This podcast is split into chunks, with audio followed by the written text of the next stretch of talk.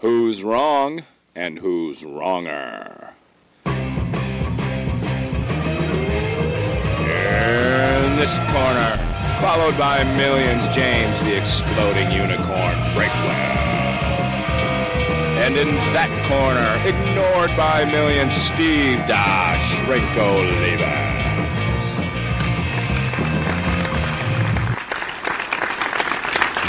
Here, James. They're listening to us, man. They're everywhere. They're outside. They're in my head. All they're saying over and over again is wrong and wronger. Listen to wrong and wronger.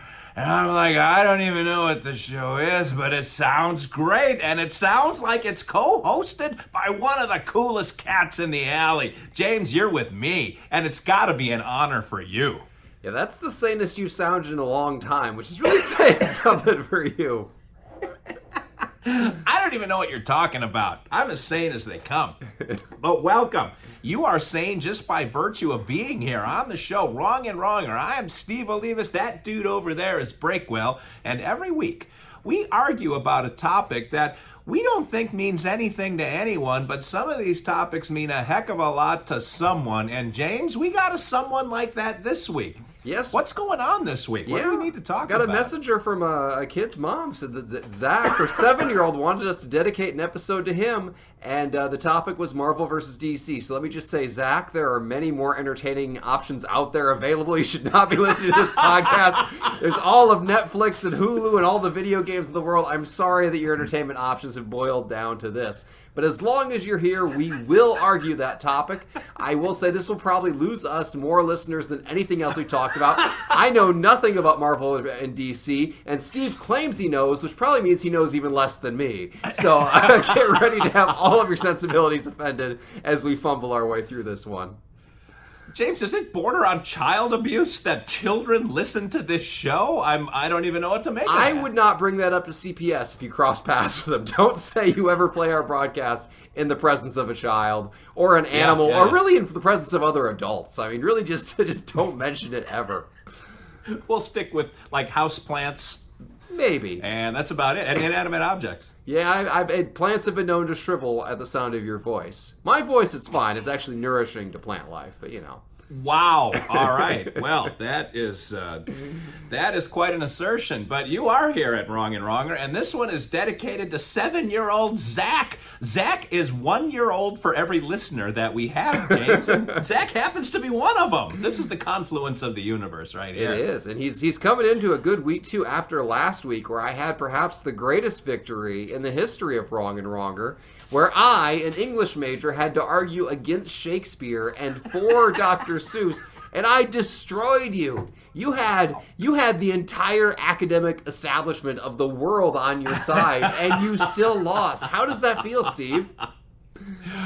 First of all, I like how all of a sudden your English degree becomes your asset rather than something that you tried to downplay last week. You distanced yourself I from did. Shakespeare while to- we were it was, live It was an encumbrance, and I overcame it as I always do. I'm a fighter. I'm the Rocky of this podcast, and you're the you're the Drago guy, or I can't even say his name. You're the awful Russian. That's who you are, Steve. Minus minus the physique, but you do have the It poor language Drago. skills. So That movie came out in 1985, the year you were born. So the fact that you even know I Drago is an amazing accomplishment. Went through all the Rocky movies with Lola, all the original ones anyway, and the one the one with Dra- uh, Drago, that one that's the one that's always on TV. Like it must have been the cheapest to make or something. If if you're flipping through TNT or whatever, there's there's a ninety percent chance that movie will be on TV, and as it should be because it's amazing. That's interesting. Huh. I wonder why that is. I think you're right, but huh. Anyway, I'm always right, right. Steve. Don't sound so surprised. That's the default state. I just I just drop nuggets of wisdom that the you're whole right. time. I just hadn't thought about it before, and my brain goes to why would that be?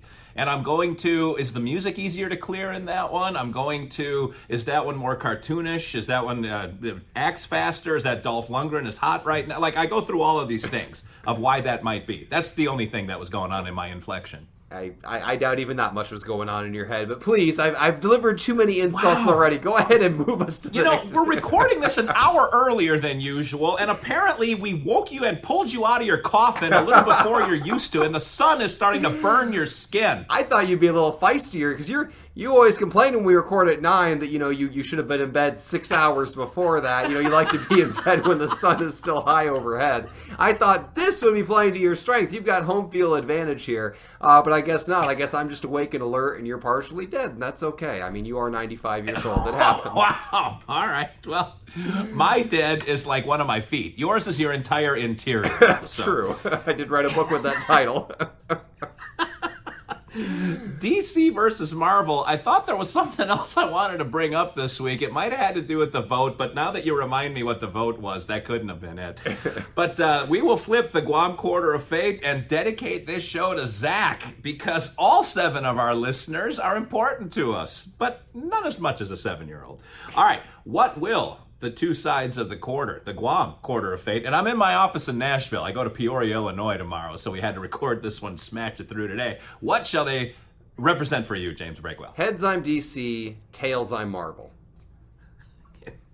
You know, it it tickles me that you said those words out loud. All right, it, oh, you got you got the popular one as far as sheer dollars are concerned. You have Tails, and it is Marvel. You've got Marvel Comics, my friend. All right, well, let me go ahead and slip in a quick compliment here before I destroy you with this one. Oh shoot, we forgot the compliment. I that did might be forget. what was You niggling forgot. at the back of my mind. I would like to compliment you. Oh, what am I going to compliment you on today? I've, I've, Oh, why, why do you gotta do this part? Why? I gotta deliberate. I gotta zero in on the one facet of your being that I need to insult. I would like to compliment you on running out of hats.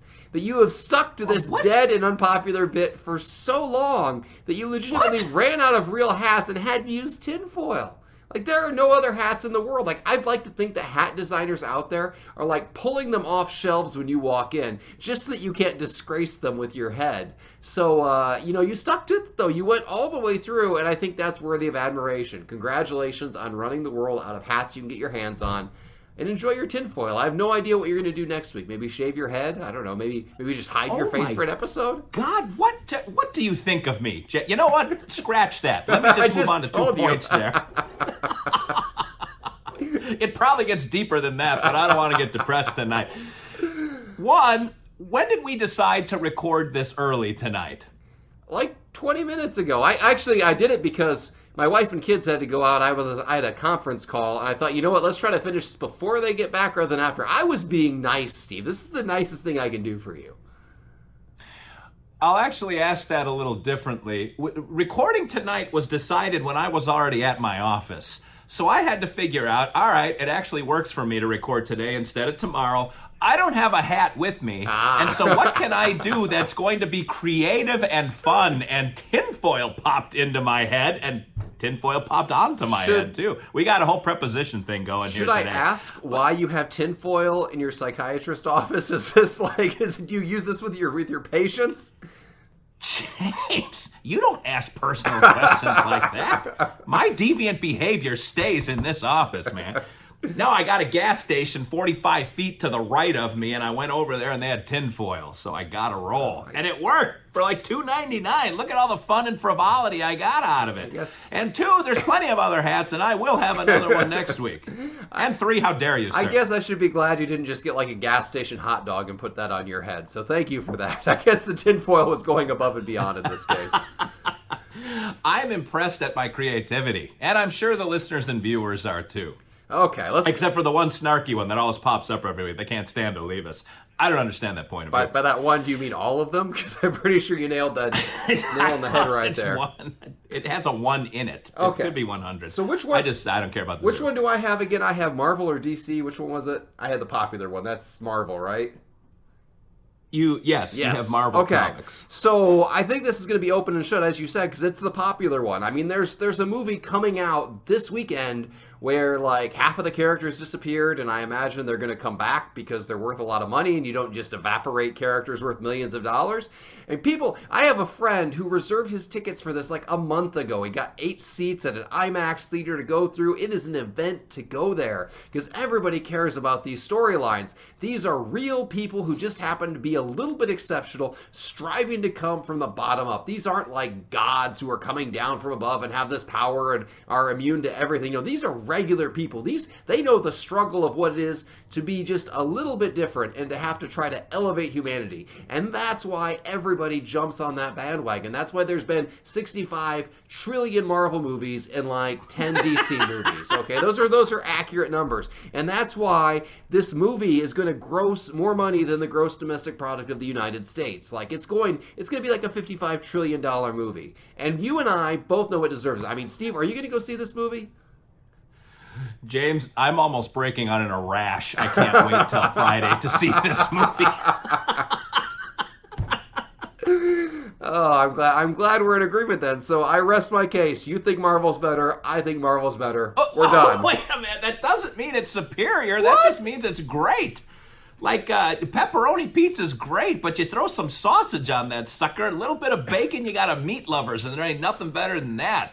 DC elevates the game because what DC brings is dimension to the characters that uh, and uh, I, I probably got well more into comic books than you did so i may know a little bit more. This is like the star wars star trek but i will say this. If you know at least enough to understand that the characters were evaporated in the last marvel movie you will at least understand that the dc movies include the batman the superman the wonder woman the aquaman. I don't want to talk about aquaman. Jason momoa you're on my hit list by the way. even though we bear a remarkable resemblance to each other, even more so in my shirt is off. But I'll leave it on for the sake of Breakwell.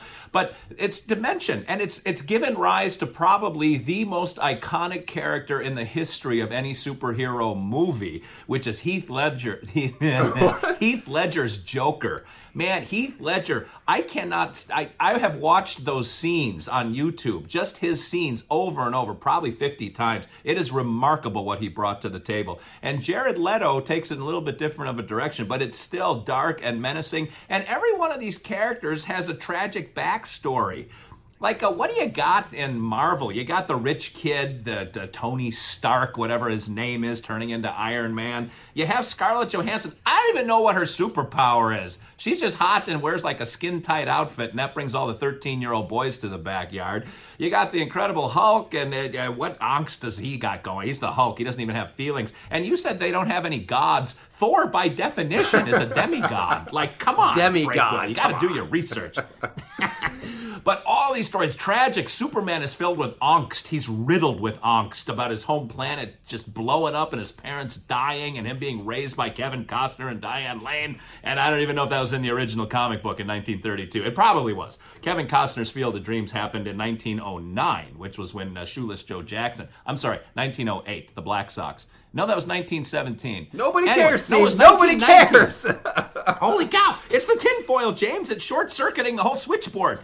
But anyway, just backstory, character, dimension. It's a little bit dark, and that just draws me in. Marvel is all flash and pop, and it's it's not about substance. It's just about CGI. And DC, the characters are deep, and they just there's this this this river of emotion underneath, and that's the part that makes it superior. You want to talk about deep? You got every X Men movie ever. Those are they're about discrimination. These people who are a little bit different, a little bit better in their own way. Different can be better. Different it, different can sometimes just be different. And what do people do? They persecute them. They go after them. But the X Men rise above, and they still try to save humanity. But it's not uniform. You want to talk about complexity? Everybody reacts to this adversity differently. Some of the X Men are bad. They join whatever the bad group is called, and they try to kill humans. The other group tries to save them.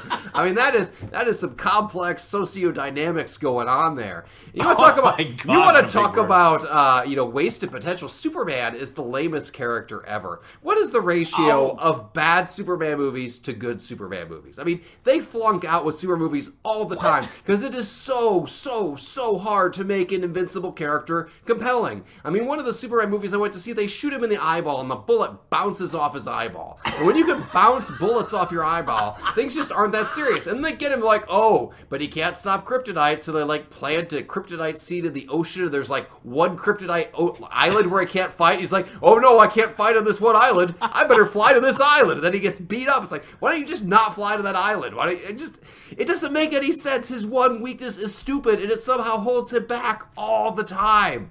Okay, Superman is Exhibit A for why for why DC is garbage.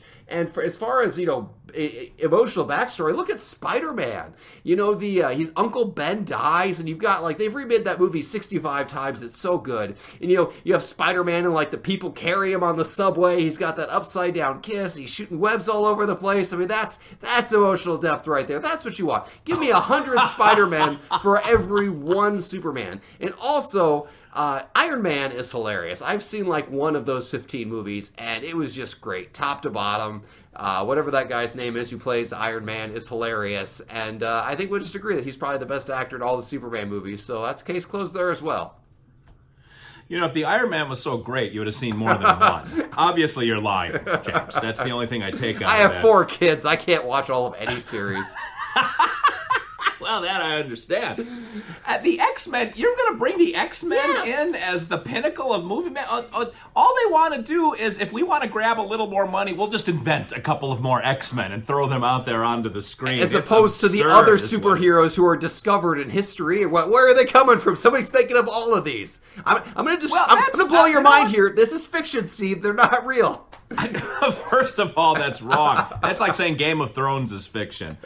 Now, I, I just I, I hit you below the belt with that one. I actually apologize. I feel kind of guilty after that one. But uh, and you want to talk Superman and having his planet blow up, and you brought Kryptonite in, which is an interesting. You're you're making my point here because there's something almost allegorical about Superman. That the metaphor of home is what robs you of your power. I think is brilliant. It is genius. Superman is invincible unless his home is presented to him. And that that's so perfect for what I do for a living and the way everyone lives their lives. That your parents, your family, that they got that inward, that inward, that inroad to your mind that nobody else has. It's fantastic. And uh, ah, that's probably all I'm going to say. Now, uh, let me make one last point. DC was first, and that makes it the best. They set the table for every feast that Marvel has had in the meantime. So you've got to go with the standard. DC set it, and Marvel is trying fast to, to try to surpass it. And it ain't going to work. I've got three words, Steve. Three words that are going to Oh, knock you out of your seat, and you're not going to be able to recover from this. Batman versus Superman. Oh my God! I just watched that movie like two weeks ago. Oh. it was fabulous, man. No, okay. Introducing wh- D- what- at the what- climax, at the climax, the- Yeah, Batman yeah, yeah. and Superman are killing each other for no reason. Batman and some Yeah. sort of like super No, no, exosuit, and they alright, do alright. they not bond because they discover that both of their mothers' names are Martha? Was that not the climax of the movie? How? Oh my Yeah, God! case closed. Is that is that is the so worst much- movie trope ever. Like my kids could write a better movie than that, and that's out there. Somebody paid fifty million dollars to make that movie. They put it out there in front of critics. People like you paid to see it or rented it for free later on, thinking this is a good use of two hours of my time. And if that movie can exist in the DC universe, I don't want any part of DC. I'll stick with Marvel. Thank you very much. I will stick with your revisionist historical perspective, and uh, thank you very much. What? All right, I'm going to roll the dice here. Get us out of here. So if you want to vote for me and award me a win the second week in a row for Marvel, think of me, think of Zach, think of America. Vote for Oh. 29. If you want to disappoint a seven year old child and side with Steve and DC and Batman versus Superman and grown men shouting Martha, vote for 39. And if you want to throw your vote away, vote for 67. I'm sorry, what was Steve again? I was doing a big uh, Marlon Brando, Martha. I believe it was 39. 39 is what I wrote down. Okay. So I just wanted to repeat that a couple times. Thanks. All right. So at the end of the day, and I can't stand when people use that phrase, I'm sure it's one of Breakwell's favorites, but uh, DC's obviously superior. You got to vote for Steve. Vote for 39. If you want to vote for James and make poor little Zach cry, because Zach, obviously, what was underneath the message that his mother wrote to us is that Dr. Steve is Zach's favorite. And I, I read that in, and I'm sure James did too. But you can vote 29 and just uh, truth, justice, and the American way rests with Superman. That's one of his out outlines. So 39 for me, 67 to throw your vote away. We got to get out of here. We're out of time, but next week we're going to have more time to entertain and titillate you with this kind of fascinating, scintillating, and cognitating argument. And until then, this is Steve Olivas, Dr. Steve, talking for that other guy, James the Exploding Unicorn Breakwell, saying thanks for listening, thanks for watching, and remember, two wrongs can make a right.